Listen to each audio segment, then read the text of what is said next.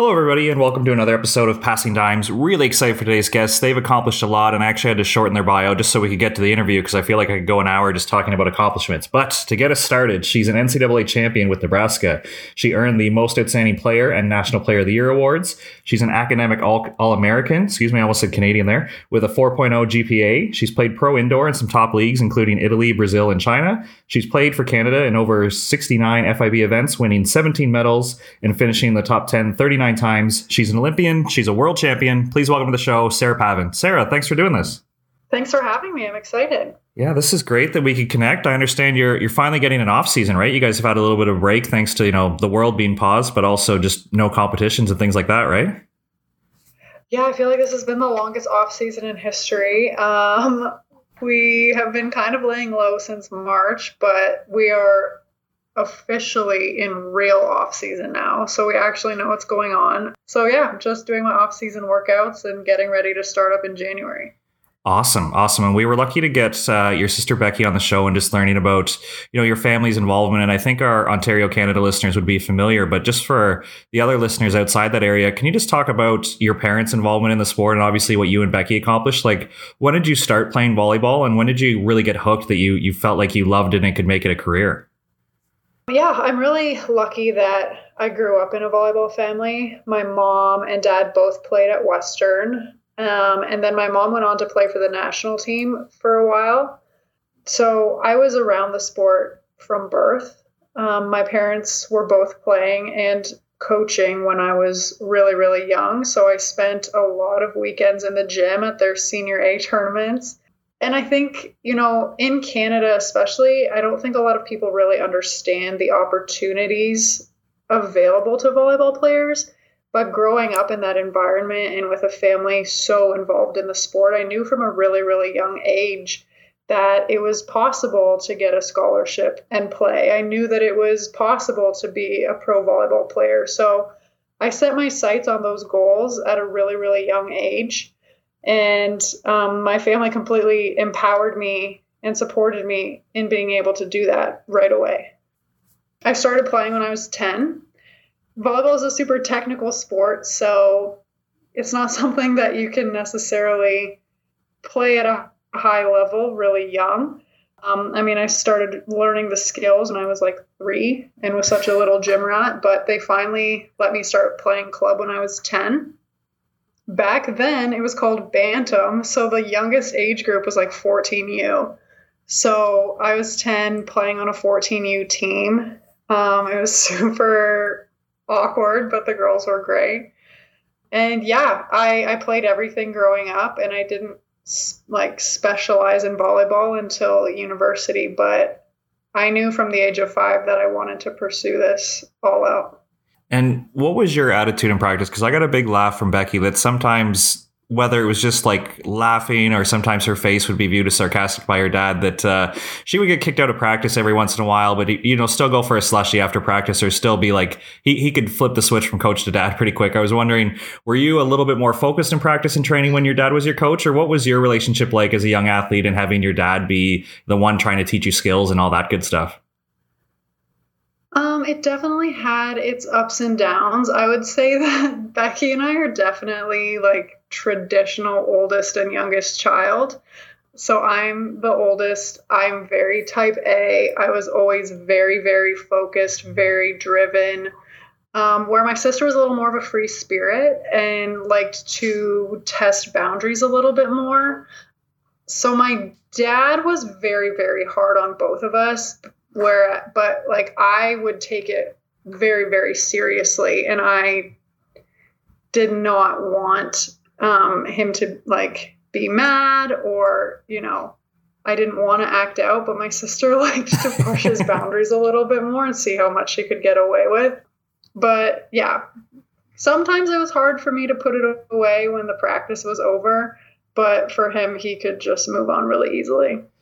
And you mentioned you knew at a young age that you know you could get a scholarship and you could move on to a higher level so when did your recruiting phase really start like when did you feel like you started getting letters and started to draw some attention to either some canadian universities or or some ncaa schools well back then the recruiting process was a little bit different um, you could start getting recruited at any age, and there were girls that started committing to schools as early as grade nine. I remember I started getting a lot of attention in grade nine. And as somebody who loves to get mail, I was very excited because there was always like letters and packages and like books and stuff in the mail. So I started actively getting recruited then, but I didn't make a decision until I was in grade 12. Now, confirm this because there are obviously a player of your stature. There's going to be stories out there. When would you technically say you were a member of the indoor national team? Like, were you in high school when you first started training with the national team? Maybe not the senior team, but with Team Canada? Like, when was your entry to national team Canadian volleyball? Well, it was actually I made the senior A like women's team when I was 16. So the rumors um, are true. Okay, good. School. Good to confirm that. Okay. Yeah, the myth is true. But I actually started in the national team program with youth and junior stuff when I was 14. So it was I think I was just about to head into grade 9, so I was still really really young and I got invited to the junior national team camp. So that was like 18U. And I made that and then played junior team and youth. I did both for a couple years. And then in my grade 11 year, I made the the senior women's team.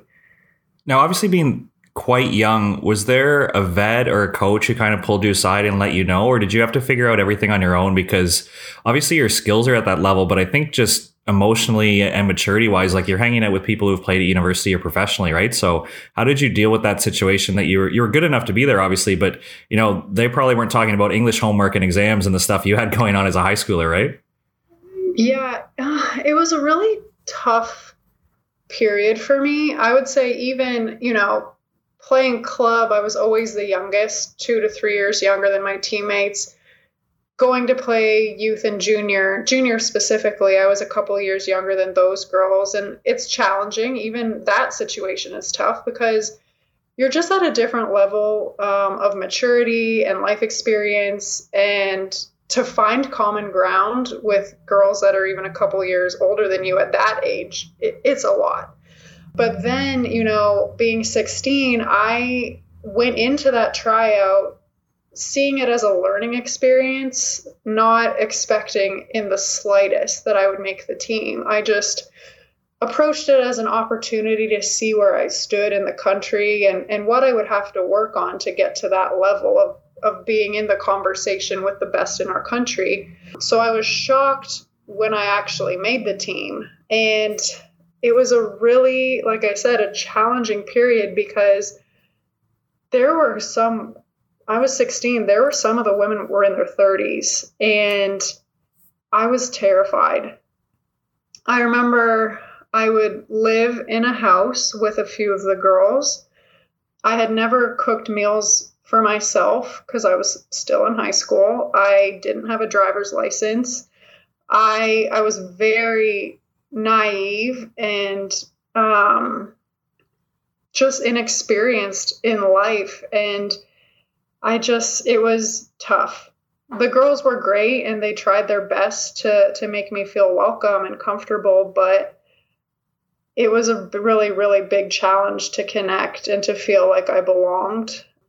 Traveling to tournaments back then, like Skype wasn't even a thing. So my friends would have to take all of my homework to my dad and he would fax it to whatever country I was in and I would do my homework in between practices or before games. Um, while the other girls were doing recovery, I would be doing my my high school homework.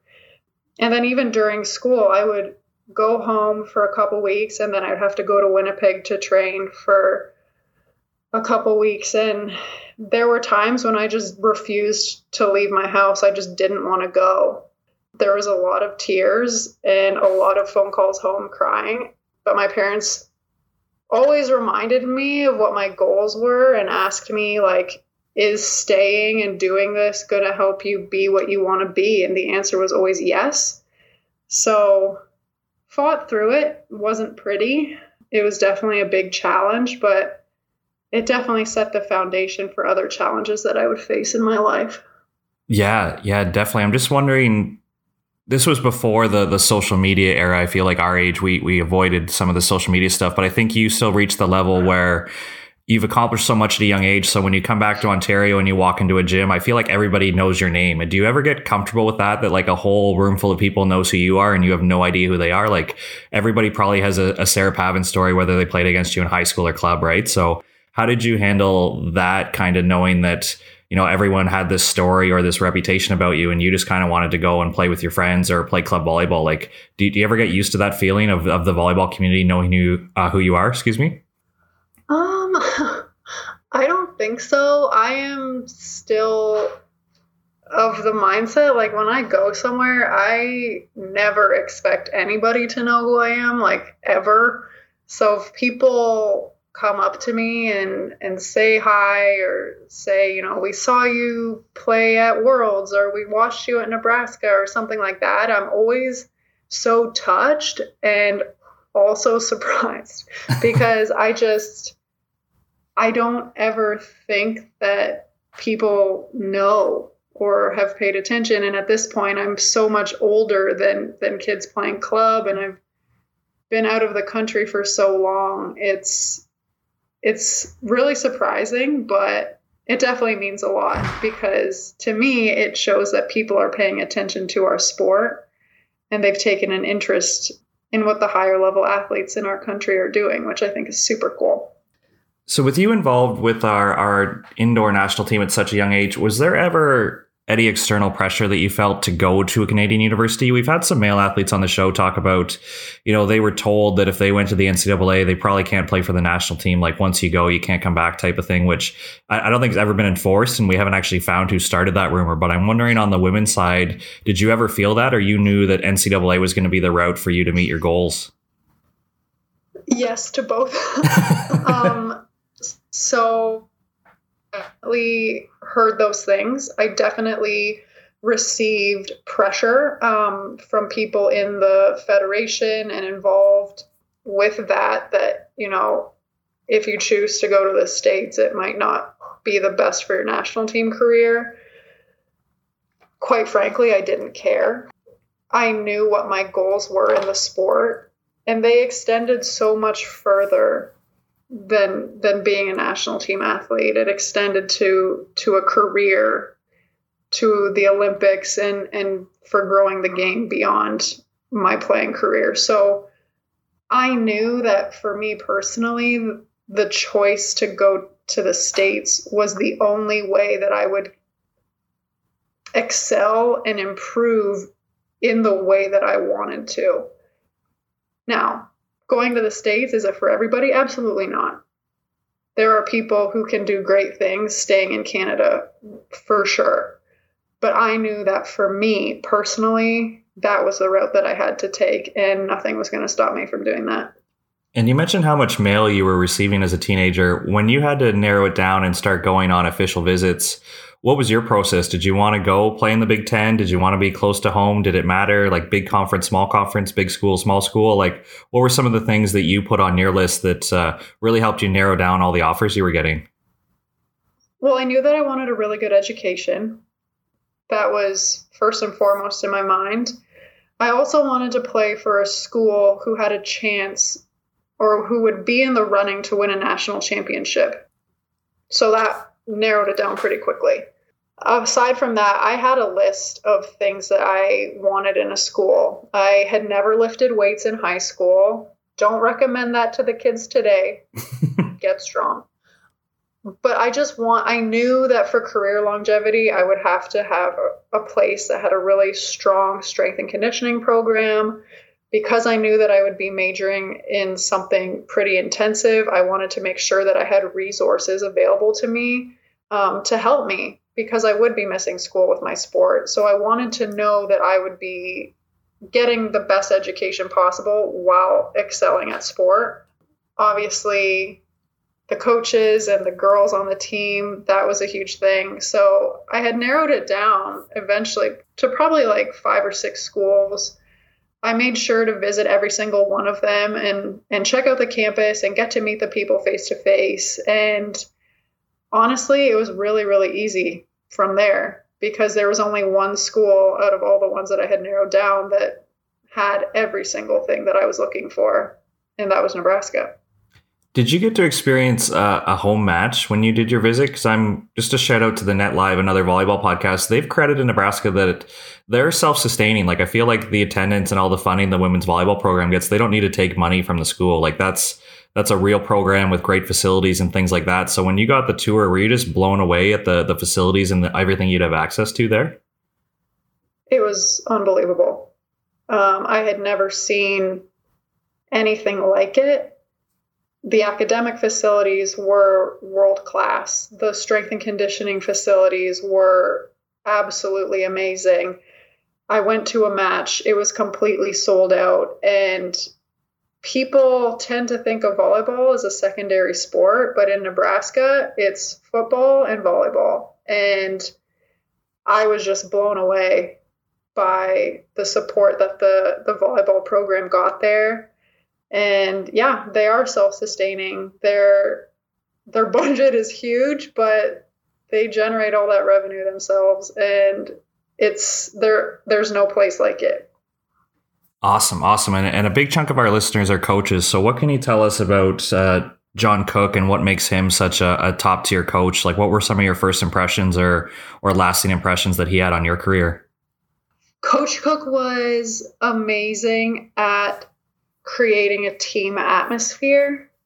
He would always have us doing these activities, which I'm not going to lie, that you don't really appreciate them as an 18 year old. but looking back, he did such a great job of, you know, helping us figure out our team values, setting goals. Um, he was getting us to do sports psych stuff before it was mainstream.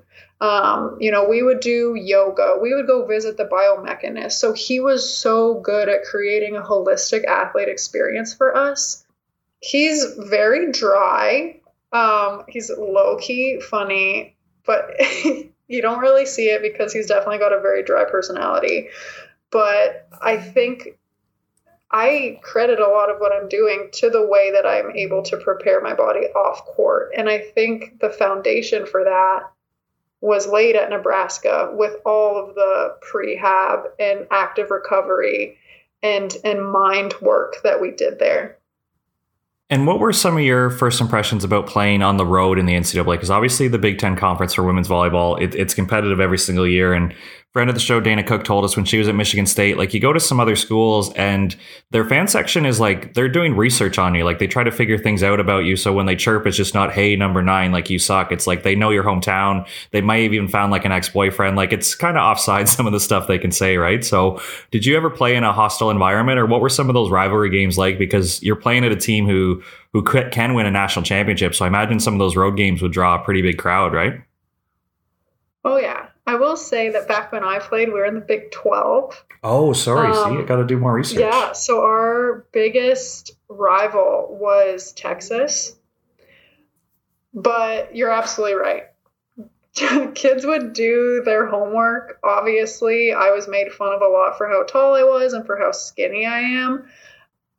But we had a pretty fiery team and we all had each other's backs. So, um, there wasn't a lot of trash talking being had after maybe like the first set. so, I mean, it's something that you love and hate about sports is that people get so invested. It's the beauty of sport. As an athlete, it's annoying. It's hilarious. Some of the stuff that I heard was so funny. But I mean, in the moment, you don't really think about it. Yeah, what was your style or what tips would you give to a younger athlete? Like do you you obviously hear it, like it's impossible to ignore it, but do you acknowledge it? Do you try to ignore it? Like you said, it would eventually calm down because you guys are obviously probably thumping the other team and there's not much to chirp about. Like, what would be some strategies you use that it just, you didn't really let it in or let it affect you? Um, I don't know. I think my, my strategy has kind of evolved over the years. um, back then, I would say I would ignore it to a point, and then if I did something like like a huge block or a huge kill or something, I'd make sure to like turn to them and like let them know. So I always I kind of I would ignore it until I was just like, okay, enough's enough. Time to shut them up, and then I'd like get in their face about it. Now, I would say that I'm a little more interactive with the crowd. I if you're going to talk trash to me, I will probably call you out and talk to you about it too while I'm on the court. AVP is beautiful for that. But honestly, I wouldn't ever for younger kids, don't let it rattle you. If if you weren't good enough, they wouldn't be saying anything to you. So you should take it as a compliment that they feel that they have to rattle you um, because you're that good.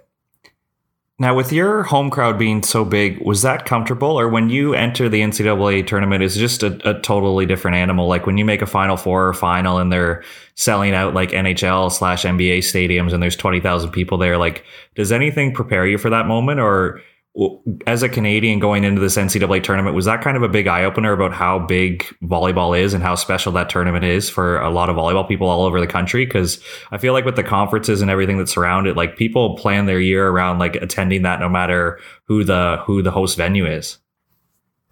Yeah, I would say that my time at Nebraska was kind of the transition between bef- like the before time and then now where there's like 20,000 plus people there. I remember it would always be like pretty big, but we hosted the Final Four in Omaha, Nebraska in 2006 and 18,000 people showed up and that just blew the NCAA attendance record out of the water. And it's just continued on that trajectory ever since. I will say you are never going to be prepared for that until you walk out there. I remember walking out in the final four, so many thousands of people, and your legs shake. Your legs shake. You have trouble walking like a little bit at the beginning. But I always made sure to take time to really absorb it and like look around during warm up to really acclimatize and just get used to the atmosphere and the environment because it wasn't going away. It was something that I was going to have to play with. So I really took time to just soak it all in in warm up and be like, okay, this is this is my place for the next 3 hours and I'm going to love this. And having that time to reflect, it really made things better. So by the time I actually had to jump and do stuff in warm up, I was okay but I think you know it's it's special to ha- be and have that impression and to get overwhelmed like that because it shows that you care. And I mean, the same thing happened to me in my first match at the Olympics. There was way less people at that match than there were in some of my NCAA matches, but it's just the magnitude of the moment. I cared so much and it was so special that uh, the same thing happened. I my legs were shaking. I felt a little sick, but it was really really cool.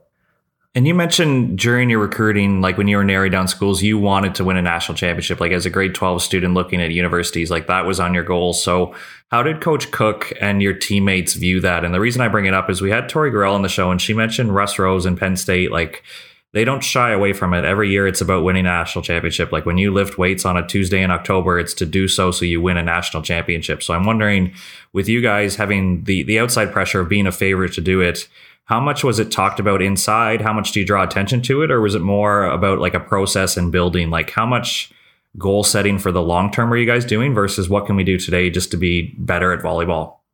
Um, I think it was both. I mean, the goal at the start of as soon as the season ended, the conversation turned to what are we going to do so that we're champions next year. Um, so it was very clear, very explicit. We are our goal is to win. But by the same token, we were very process oriented we had our big goal, we had our big objective. We were not ashamed of articulating that and being very clear about how badly we wanted it. But we also knew that to reach that, it was the work that we were going to put in every single hour of every day because champions and, and greatness doesn't happen just because you want it to. So we were always very, very deliberate about what we were doing day in and day out. But yeah, the goal always remained the same. And how do you, as an athlete, like to to value those? Like when you win a world championship or you win a national championship, do you view it as, oh, this confirms what I already knew because I, I made this goal and I worked really hard for it? Or do you deliberately like try to make time and enjoy it? Like how much do you enjoy it versus you move on to like your next goal, right? Like, you know what I mean? Because I think in, in volleyball, it's never going to be enough, right? Like you guys won worlds and then there was a tournament the next week, it felt like. So you got to keep going and keep going. So how do you find time to like appreciate these goals versus just kind of giving it a check mark of something that you you said you were going to do and you did it and now you're moving on? I think it's something that has to be very deliberate and it has to be a conscious choice to do it. I will say, yeah, I fall into that trap. I set goals, I, I reach them, and then it's like, okay, bigger goal, time for something else. And and that's not always healthy or the best approach. I think there is so much that goes into achieving every single goal that that when it happens, it needs to be acknowledged and you need to really reflect on that and enjoy it because there are so few people who who are able to do those things. So, yeah, you're right. After after Worlds, we had to play the next week and I will say both of us were absolutely miserable because all we wanted to do was enjoy that win and it's something that we talked through and we we worked through after the tournament the following week but um, I will say, like after winning an NCAA championship, it's Christmas holidays. You have all the time in the world to think about it. So I think it's way easier in in that kind of arena to do that. I definitely think that you need to take time and celebrate your wins for sure. And with you being in the NCAA, which has a lot of policies and rules in place, like I think any sports fan would know some horror stories where uh, a basketball player or football player hires an agent and therefore they lose their eligibility. So, with you knowing you wanted to play pro indoor, when did the talks start? Like, did you have to wait until after your senior season to even like enter those conversations with an agent, even though you had a goal of it? Like, when did those conversations start, and when did the the offers or, or league offers from different places that you could manage start to really come true for you to take the next step in your career? Um, I think I kind of had a slightly different experience than than a lot of people in that I had some teams show up to my college matches during my junior and senior year. At first, I didn't know they were there, but then I became aware of it so it was almost like the recruiting process again, in that they were there, they were watching, we were not having conversations at all. But I kind of bypassed the whole agent process in my first year because the teams had approached me. So slightly different um, than than normal, I would say. And you mentioned it was like your recruiting process. So what did you do to narrow down the offers you were getting? Like, did you know that you wanted to be in Italy or you wanted to be at a top club? Like, what were some of the goals that went into like your professional indoor club choice? For my first year, my goal since I was in elementary school was to play in the Italian A1 league, and and one of the teams actually was from that league. So after my senior season, spring break of that year, I actually went and visited the club. Um, I checked out the town, practiced with the team a little bit, watched a couple matches, and yeah, I felt comfortable there. So I I decided that that I would try the Italian league for a couple of years. Now, one thing I find fascinating about indoor volleyball, and some people are more comfortable with this than others, but did you like the idea of signing one year deals at a time and kind of saying, like, I don't want to sign a two year because if I outplay your expectations, I, I'm not going to get a raise because you've already got me. And volleyball clubs are subtly famous for not paying people they don't want to pay and they can cut you anyways, right? So, how did you like to manage which leagues you were going to go to or when you made the choice to kind of go to Brazil or the Chinese league or Korea like what went into those little decisions because it's not like North American sports here where somebody signs like a seven year deal and they have a no movement clause where you really are betting on yourself one year at a time. Or if you like the club and they like you, you can obviously go back for a second year, but it wasn't, it wasn't in writing that it was a two year deal, right? So how did you manage like the professional off court aspect of, of being an indoor volleyball player? So I will say that in my first, for my first contract, I signed a three year deal. So I went, I had a great year my first year. Second year, I wasn't really as happy. Um, so that's when I actually took on an agent um, because I was like, is there some way that we can work this so I can like get out of this? Because I, I just didn't want to play for that particular team anymore. So I did have experience with the multi year deal. And after that, I would only sign one year deals um, because I did not want that situation to repeat itself. And I felt like, like you said, if I'm happy at a place and they are happy with me, I can always re-sign. And if I'm ready to move on, then I can move on to something different. So I definitely adopted the mindset of signing the one-year deals, and um, I am definitely an advocate for that process. And how did you find the expectations of being a foreigner? Like, obviously, playing right side, there's a lot of expectations that you're going to get set a lot, you're going to be expected to score. Like, how did you deal with that pressure? And then, was there also any other pressures with like a language barrier or just not being able to communicate with your teammates and coaches? Like, how did you find everything that kind of goes into being a, a Canadian professional volleyball player overseas? Oh my gosh, where to start? Um, so I will say, you know, being from Canada, we aren't as on the women's side at least, not as present on the international scene. Um, I will say a lot of athletes in top leagues and on top teams are very visible in what was at the time the Grand Prix, but is now the VNL, um, the Olympic Games, things like that. So it's really easy for teams to see those players. Because we we weren't in that scene necessarily with our indoor team. Um, people weren't really sure what they were getting with me, other than like proof of, of how I played the season before.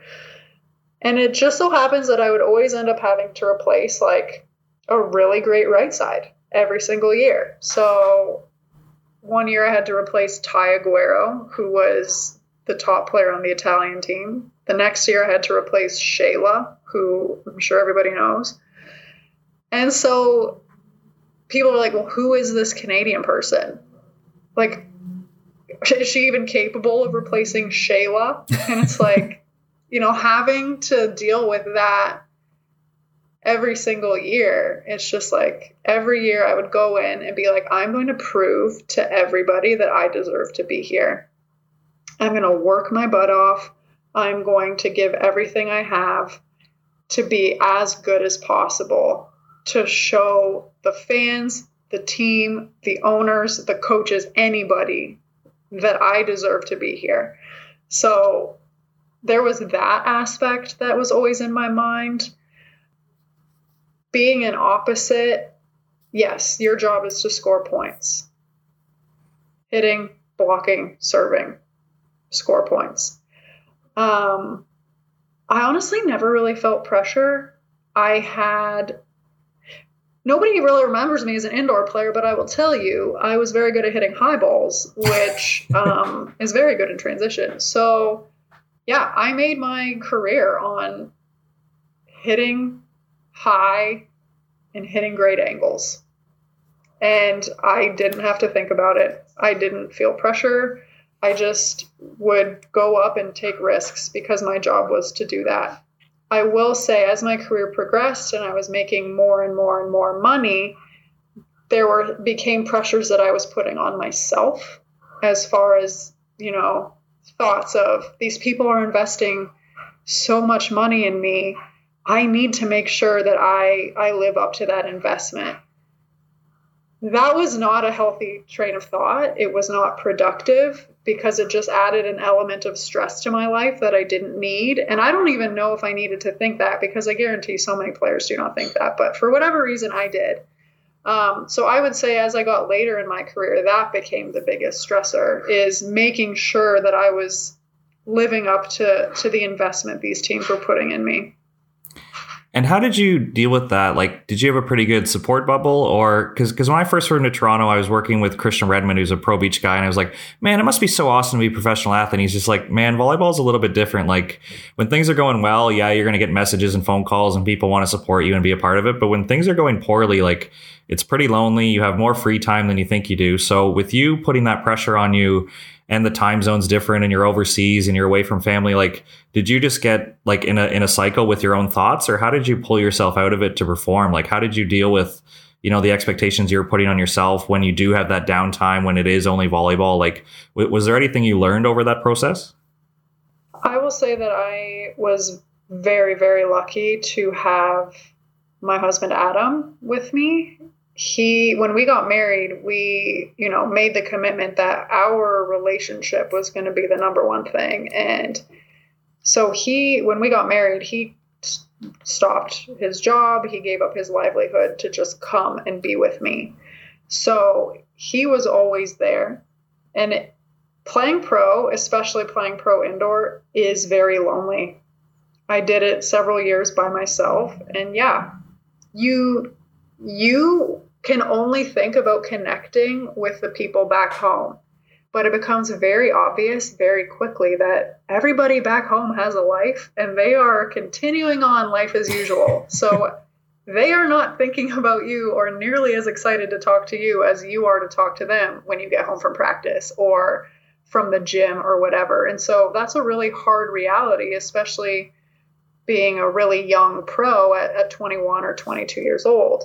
So then being married and having my husband there, I had a built-in support system to to talk through my worries or vent or you know have somebody be there in person watching the game and offer me me feedback because he is a volleyball guy and he understands it. So that changed my life. I think that having him there definitely extended my indoor career. Um, a couple years longer than it, it might have been otherwise. I don't know. But yeah, he was he was my big time support system during those years.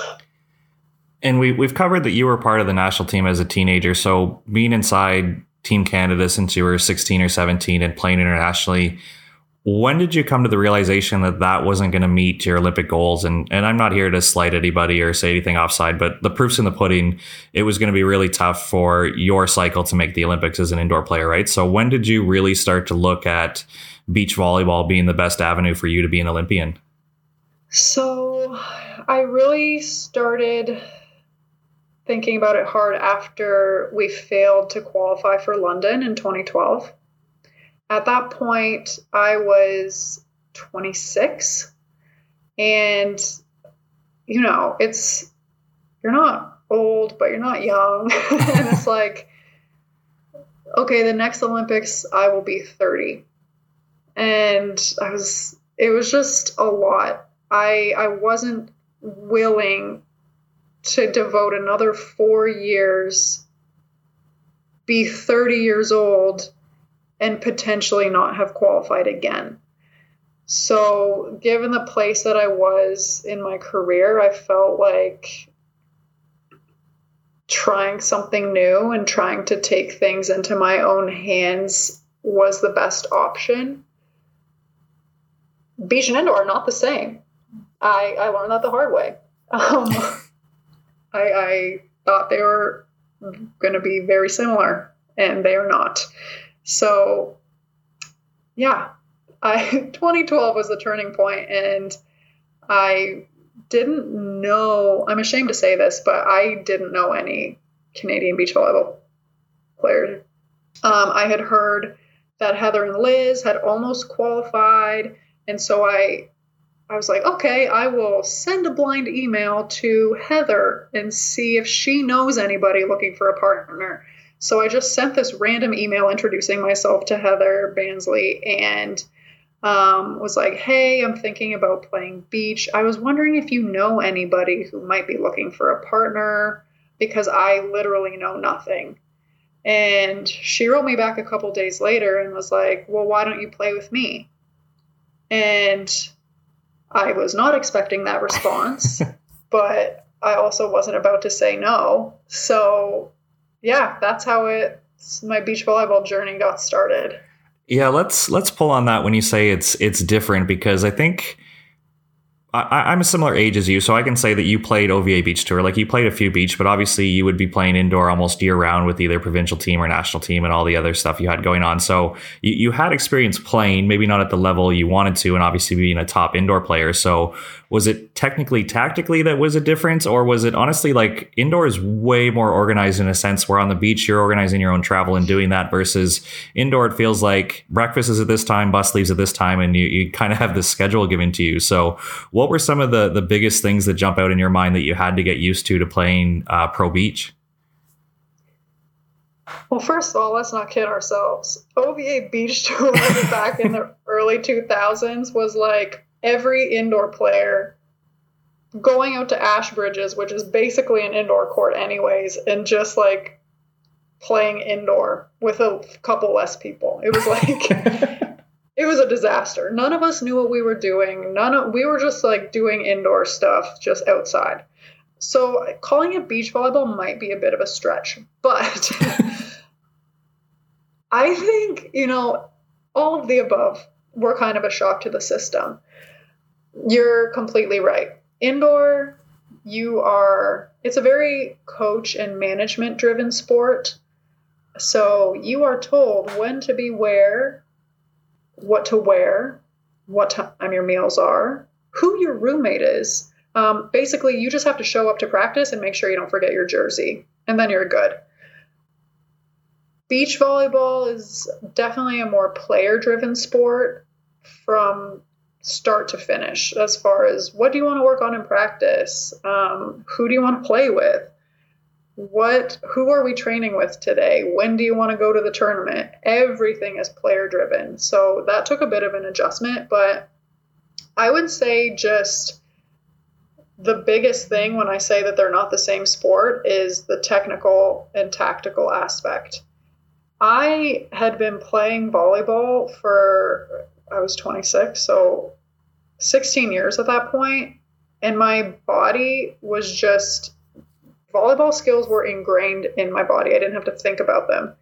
And then all of a sudden, every single skill, I had to really pay attention to how I was executing it because they are just different enough that they just completely mess you up. So, how I jump on my approach, how I load my arm on my swing, how my block timing, how I'm setting, just all of a sudden having to really think and pay attention to every single skill I'm doing was incredibly difficult.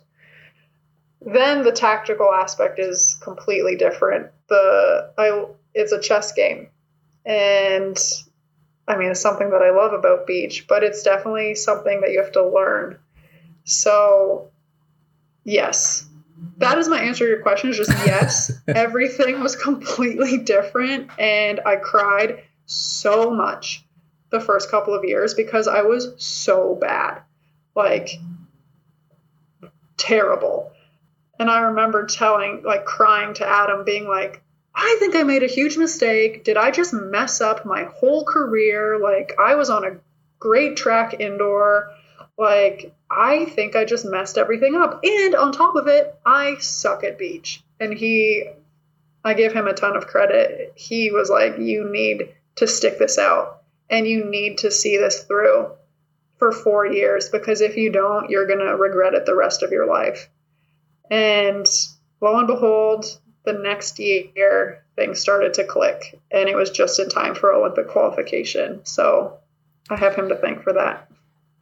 Yeah, I'm really curious what your what your feedback loops were, or how you did you keep a journal? Did you set goals? Because I I would argue that you weren't bad. Like your first year, you still took a fifth on the world tour, and you took a ninth. Like there were still some good results that I think a lot of teams would be happy with. But it feels like 2015, everything took off. Like that's when you won your first best blocker award. You were on the podium four times. Like when you're grinding it through, were you somebody who wants to watch a lot of video? Did you want coaches to give you feedback, doing it right, doing it wrong? Like, was Adam learning beach as fast as you were and giving you little things that he was seeing? Like, how did it all come together where you felt like you, you were bad or made a mistake to, I'm going to qualify for the Olympics? Um, well, Adam showed up to every single practice from day one and would follow our coach Scott around the court. And he jokes now. He's like, Scott probably hated me, but he wanted to learn everything so that he could be as helpful, not only to me, but to our team as possible. So he would literally be Scott's shadow, listening to all his feedback, asking him thousands of questions, just so he could learn and, and get better in his beach understanding. And so we he would give me a lot of feedback um, and we would talk about it together. But I developed a really strong relationship with our coach Scott, and he was also an indoor player who moved to the beach. So the way that he was able to talk to me um, through the thought processes of like, okay, this should feel like this indoor and then I'd be like, oh, okay, now I know, okay. And so I was able to work through things like that at the beginning. Scott is an incredibly technical coach, so we just broke things down to the bare minimum. And we still do that today. I love basics. Kids, always work on your basics and then I, I would watch video. I would see myself doing certain movements. I would watch it with Scott. I would watch it with Adam. And eventually, with enough repetition and practice and hearing the same thing a million times, it finally started to sink in. And I think I just expected the improvement to be way faster than it was meant to be. But then once it clicked, I saw that trajectory go up really quickly. and if you had to kind of choose a time, when did it really feel comfortable? Because I think one cool thing about doing the show is we had Todd Rogers on, and he talked when he had Phil. He was really coaching him the first couple years, and then it really got to the point where Todd would ask Phil what he would think, and they would have the same ideas, and it really started to click. And I think the AVP did such a good job with the broadcast this year that they were in your timeout circles, and it was just cool to hear Scott or Melissa ask you what you want to do on this player, and you're actually like, well, I'm gonna I'm gonna keep this hand high, but I'm gonna drop this hand, and that's how we're gonna take away both shots, or just little tactical things that mm-hmm. were showing that like everybody was on the same page, but it was more of like a question versus Scott just saying, "Hey, I'm doing a shot chart. I'm we need to do this." It was kind of like, "What are you seeing? What am I seeing?" And then you make the decision together. So, it was there a point for you that you felt comfortable where it wasn't just as simple as Scott, "What do I do? I, I need to learn this skill." Versus, "Here's what I'm seeing. Can we do this?" Um, I really feel like it started in 2015, actually. The tactical aspect of the game came much quicker to me than the technical aspect.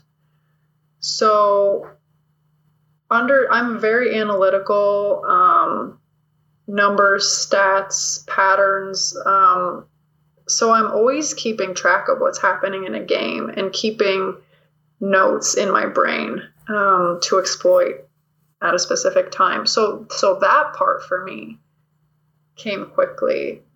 I didn't always feel like I could back it up with my skills at the beginning because technically I felt like a disaster. So I kind of just took a backseat for a bit, but I felt like I really started to come into my own technically in 2015. So I felt more comfortable offering ideas and feedback um, because I didn't feel like a little Bambi so much anymore. Is there any moment that there was like a light bulb effect that like Scott probably thought was like a simple beach thing where you're kind of like, oh, that does make sense? Because I feel like the way you described OVA Beach was just like there wasn't a lot of coaching going on. You guys were playing an indoor style on the beach. Like, was there anything that he pointed out, like other than like simple, simple stuff that I think kids do about like where are they going to serve and who are they going to serve? Was there ever a beach tactic that you're kind of like, oh, that that makes a lot of sense? Where Scott's like, yeah, I would teach my juniors this. Probably everything. um, I I'm not sure. I will say, okay, in 2015, I finally figured out holding at the bottom of my block and like making sure to really straighten my elbows like thinking you know hold but get your arms straight as quick as possible. When i started thinking about that i was able to get out of the vision and penetrate the net with my hands at a really quick speed and i think that was a turning point for my blocking was just putting together this these two little pieces that were just a little off for so long And I'm not sure he teaches juniors that because a lot of juniors, they don't like to block. But yeah, that I will say for my blocking game was just a light bulb moment.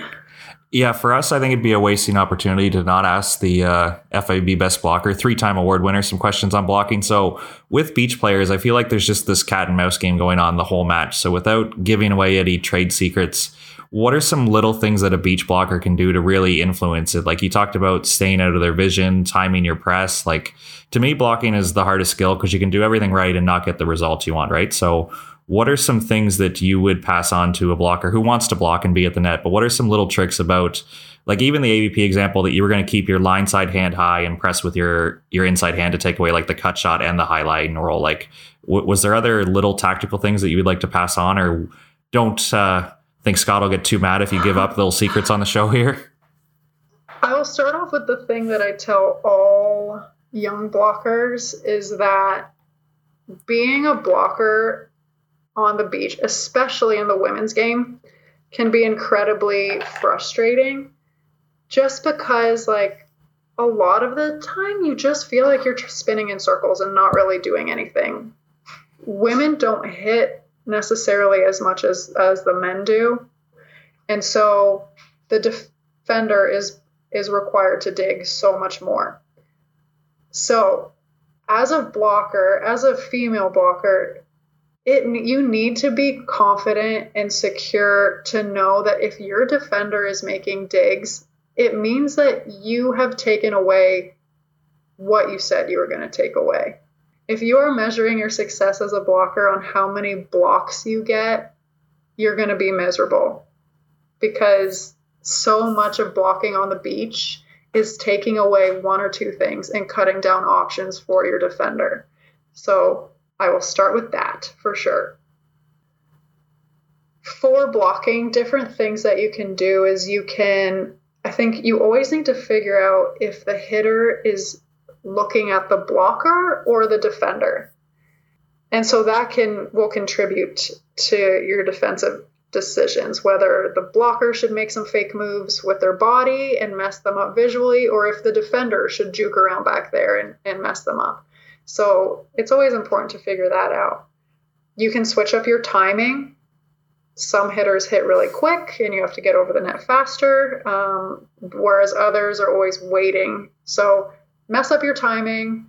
You can do visual moves like stepping into their vision and taking the opposite away. You can try to shot block, which is reaching really high instead of over the net. You could late pull there are so many strategies that you can do to try to elicit a response from your from the attacker. Um, but it's just about being creative and and not doing the same thing all the time. Now is there anyone who comes to mind that messes up your rhythm as a blocker? Like i think when they did the world championships like the camera work there was really good if you can get access to the tv feed but somebody like duda obviously has great vision so does it take a little bit extra to mess with her because I feel like she might be one of the players who sees both. When you say, are they looking for the blocker defender? Like she might be surveying both, right, with her vision and what she can do with shot choices. So, like, is this something you're you're going through the game and trying to access? Like, obviously you have a plan, but with no access to a coach on the FIVB World Tour. How are you and Melissa checking into saying, I think she's seeing this or she's seeing that, and then make your plan from there? Because I feel like on the beach, the plan at the start of the game isn't always the plan when it's 18 17 in the second set, right? Right.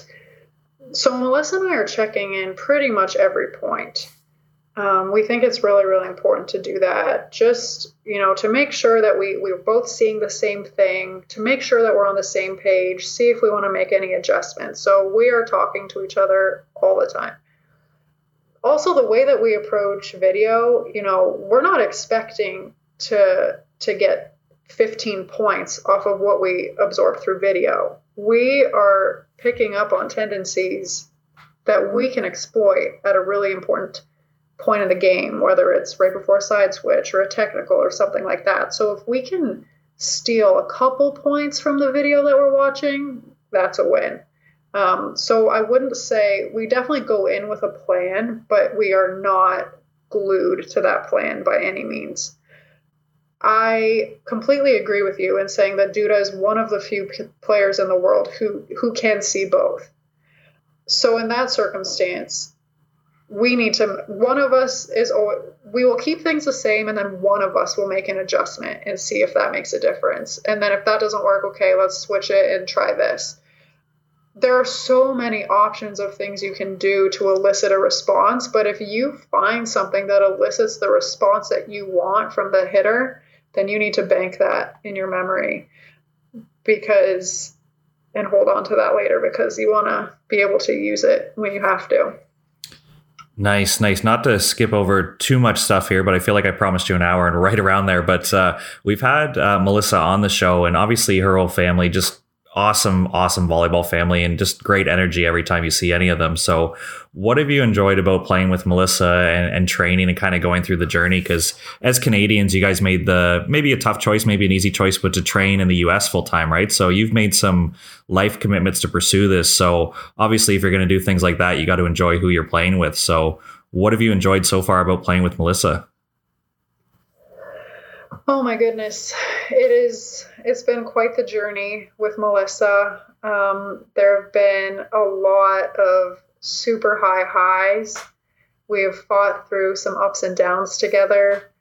But I think, you know, we are completely different as people and as athletes, but we have found this way to just combine our skills in a way that it just allows us both to shine. Um, I feel like my weaknesses, she makes up for those, and then and vice versa. We we balance each other so perfectly, and whereas I am the more analytical um, mind, Melissa is definitely more of a feel player. So we are able to bring balance into everything we do, which I think is so important we have made this commitment to each other of just valuing our relationship above all else. And you know i've i've been talking so much about world championships and stuff but i really really feel like what we were able to do at world championships is a testament to to our relationship and the work that we've put in to being the best teammates possible.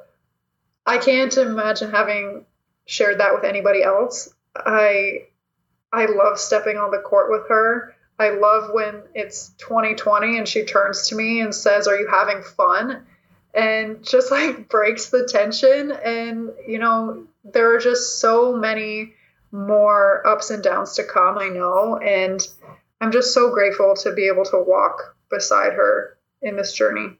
Yeah, she when she was on the show, she mentioned a, a, really cool story about World Championships where she felt like going in, you guys weren't playing your best ball, and you didn't like I don't want to speak for listeners can go back to the episode. Like she didn't feel like you were the favorite or it was like a done deal that you were going to win. But one moment that stood out in her mind is when you guys were leaving to get to the shuttle to play the final. You looked at her and said, "The next time we're in this hotel room, we're going to be world champions." And that just kind of gave her like the "Let's go!" Like you're you're switched on and ready to go. So, do you remember how you felt going into that tournament? Did you did you think you were playing better ball than maybe she did? And and what made you have that feeling going into the final? Um, the two tournaments leading into World Championships were not great. they were pretty bad. So, no, we absolutely were not the favorites going in. But I just saw it as such an opportunity, not only for our team, but just for volleyball in Canada and Canadian sport. And I knew that I know that when we are playing well, that we're great. And so the first day that we even got to Hamburg, like a week before the tournament, I was like, we we could be world champions. We have the opportunity to be world champions. And it sounds so cliche and so corny, but honestly, every single day leading up to the tournament, I was like, we could be world champions. We're going to be world champions. And yeah, hearing you say what I said before the final, like I got goosebumps again. But I I feel like so often we go through the motion of just being like, oh, another tournament, but how often do we go out and just take it and believe more than anything that we are going to win? And I didn't want to have any regrets of that tournament. I wanted our team to believe 100% that this was ours for the taking. And so I repeated it every single day. And so that we just it was in our minds and we could believe it and think about it and make it a reality. So no, we weren't playing great, but I always think we're going to win because every match and every point is an opportunity to be better and and I knew that what had happened in the weeks before didn't matter. It was a new start. And we we kind of touched on this earlier where we mentioned there was a tournament right after and it's a bit of a letdown, but I'm wondering if, if everything was optimal and, and running the way that it typically does, how would you guys navigate this? Because this is new for beach volleyball to know that you have a spot in the Olympics, where usually it's like, correct me if I'm wrong, usually qualify in June or July, and the games are usually like later that summer, right? Like it's pretty short notice when you finally know that, okay, we're in the top 15, we got that ticket, or other teams have to go to the Continental qualifier. So with you guys knowing this far in advance, is that calming knowing that or, or is scott still really pushing and driving that like we're, we're not going to participate at the olympics we're going to win the olympics and we still have bigger goals ahead of us I think, given the way the world is right now, it's calming. um, not knowing what's going to happen a month or three months or a year from now is is disconcerting in a lot of aspects. But knowing that we are one of four teams who has a spot for sure, for sure, um, has definitely helped navigate this time. We are not shy about saying what our goals are. We have had a taste of what it feels like to be on top with world championships, and it is an addicting feeling. And so I think we are more motivated than ever um, to win gold in Tokyo. And we know that this time is out of our control, but we're choosing to, you know, take full advantage of the things that we can control so that we're ready to go when when we get the green light and I am I'm so so excited. We are proceeding as normal. We are following our schedule as normal. We're not trying to do anything special, but we are so motivated for Tokyo and to win. If you had to label what the addiction is, I'm just curious when you mentioned that. Like, is it committing to a goal and earning it? Is there a touch of ego that says, I'm the best in the world? Is there a legacy component that, like you mentioned, you want to build Canadian volleyball and leave it in a better place? Like, is it all these things? Or when you say like it's an addicted feeling, what do you enjoy the most when you're on the podium? Oh my goodness. I just keep going back to the feeling like right following the the final point. And just thinking you know there were so many times through that tournament that we could have thrown in the towel and we just refused. And we refused to lose and we turned to each other and relied on each other this whole time. And even when we could have given up we chose to be better. And that feeling of accomplishment and and just deciding together to be one and to work towards that that greatness is that is the feeling that's addicting. And just knowing that it all paid off and it was for something. Um, obviously hearing the national anthem and standing on top of the podium is an incredible feeling but just like understanding all the spots along the way when you could have said okay i've had enough we'll let them have it. And choosing not to is just so incredible. Yeah I, have to ask is melissa's temperament always like that? When you say like it's 2020 and she asks if you're having fun like is she like that when it's the semis versus the swiss and the first set's really tight? Or when you're in the finals against the americans and, and every point seems like it's tight? Like does she just carry herself that way all the time? No. Um i think you know obviously we spend a lot of time together so I see Melissa at her best and at her worst, and she can say the same thing about me. But no, it's not always like that. There are times when when she'll turn to me and be like, "I need help," or "I'm gonna shit my pants right now." But we do that for each other because we know that we always have each other's back. So she, don't get me wrong, she's a very happy person and she is a great teammate and friend but no, the, everybody has moments of doubt. Everybody has struggles, but I think the fact that we can lean on each other in those moments and be real and vulnerable together is is what has made our relationship so safe. is we don't feel like we have to be what we're not or we can just be what we're feeling any moment awesome awesome yeah it's good to hear the behind the scenes and see how you guys do it uh, another cool project just to switch off your playing career that i wanted to talk to you about is you've started next level consulting. I'm just curious what made you want to get involved with this with i mean all the free time you have why not start a side business? But i'm wondering uh, what made you want to do this and what made you want to kind of help athletes with their recruiting and their post-secondary goals? Uh, yeah i mean i kind of touched on earlier how in canada we aren't really aware of the opportunities out there in the sport I mean, I've been playing professionally for, I guess, 12 or 13 years now, and I still get asked like, oh, do you even make any money doing that? And it it breaks my heart because you know it, volleyball is such a great game, and the fact that people think that it has to stop um, after high school or even after university is just terrible, especially when people have such a love for it.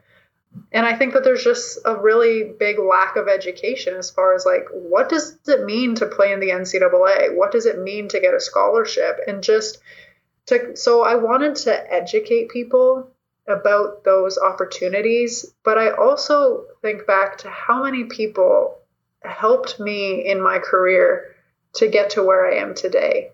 And if I could just be that in a small, small way for somebody else, then that would be amazing.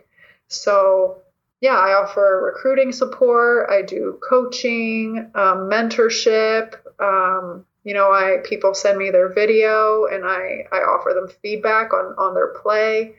Any way that i can contribute to to somebody's growth or skill development or or to explore a possibility in the sport i i wanted to do that. So that's why i started next level and it's been so rewarding and it's been so cool to develop these relationships with these these athletes and their families Awesome. Awesome. And what's the best way to get a hold of you? Like, would you prefer Instagram or the website, or what's the best way that people can check this out, learn more, and, and get in touch with you? Yeah, they can send me a message on Instagram, Next Level Consult, or at nextlevelconsulting.com. No ease in the level. So, yeah, all the information is online, or feel free to send me a message, even on my personal one, if, if you feel more comfortable. Awesome. Yeah, I'll definitely add that to the show notes. So we're we're right around an hour here, and I know that's what I promised you, and I know you're busy, and I'm sure Adam's you know excited to start your evening together. But uh, one thing we can't make an exception is just somebody who's played at your level, something funny or odd has had to happen in your volleyball career. So I was wondering if you could give us just a funny story before we let you go. I told you before the show that this it wasn't really funny in the moment; it was more traumatic. But I feel like my whole experience playing in Korea was just a trip. So, I mean, the stories are endless. So I'm just filtering through my brain for one of them. But I think the one is one of the first days that I got to practice in Korea. I was on the court playing, and some girl I guess she screwed something up. And the next thing I know, the coach has taken off his shoe and was hitting the girl with it. And then after, he made her stand in the middle of the court and she wasn't allowed to move. And he just like hit balls at her for like five minutes. And I was standing watching this, like looking at everybody else's face, being like, is this normal? Should we say, should we say something? Does she need help? But everybody just was going along business as usual. And that pretty much set the tone for what volleyball in Korea is like. Oh my gosh. So if any of you want to go, no, just kidding. It was it wasn't all that, but I I've got so many more stories where that came from. Yeah, to me that's that's far more than just like a cultural difference. Like that's just offside where we grow up, right? So that's so interesting to hear that happen and how nobody really got too fired up about it. No, or like play a five set match. They're not happy with how the team performs. So you drive in the bus back and then you go to practice right away at like 10 p.m. or like sprint like 10 kilometers after a three hour practice. And I am no runner, let alone after a three hour practice. So obviously, I could not run full 10K. So, their solution to that problem you must be overweight if you cannot run 10 kilometers after a three hour practice. So, I had to go get my body fat tested from the gym. and of course, the results were conclusive. I was fat, and that's why I couldn't run. Oh my so. gosh. I feel like the stories are just starting, and we'll have to get you back on the show again to tell some more because uh, the I'm, it's not my place to say it as a male person in the volleyball community, but even your sister hinted when she was at Kentucky, like some nutritional stuff and some body type stuff, where I, I don't know why that's the go to for so many programs to just talk about like it's your body type or you're overweight, underweight. But uh, I think it comes up way too frequently and doesn't always have the most value in it. Like it, it usually sounds offside when you get down to it.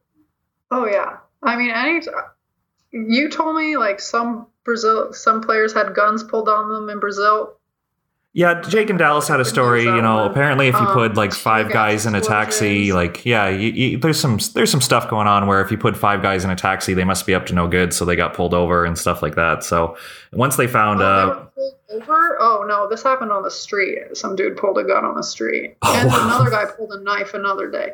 But I mean, honestly, I could write a book for the amount of weird stuff that has happened in my career. Um, yeah, at least I got pulled over by somebody. instead of some random guy. it's just so funny to hear them tell the story. They're like, best case scenario, we're getting robbed. Worst case scenario, like, we're going to die. Like, nobody here speaks English. They've all got guns. They're mad at us and we don't know why. yeah. Yeah.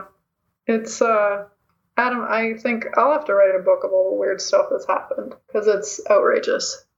Well, it's good that playing volleyball at a high level gives you a certain life experience that other people don't get to access to. So that's that's one of the perks I feel like. True. Very true. Awesome, Sarah. Thank you so much for taking the time and letting us see behind the scenes and everything that's gone into it. Obviously, we'll we'll be rooting for you when we get back to normal and everything gets going again. But for now, thanks for sharing your stories and, and best of luck with everything else you've got going on. Thank you so much. Thanks for having me.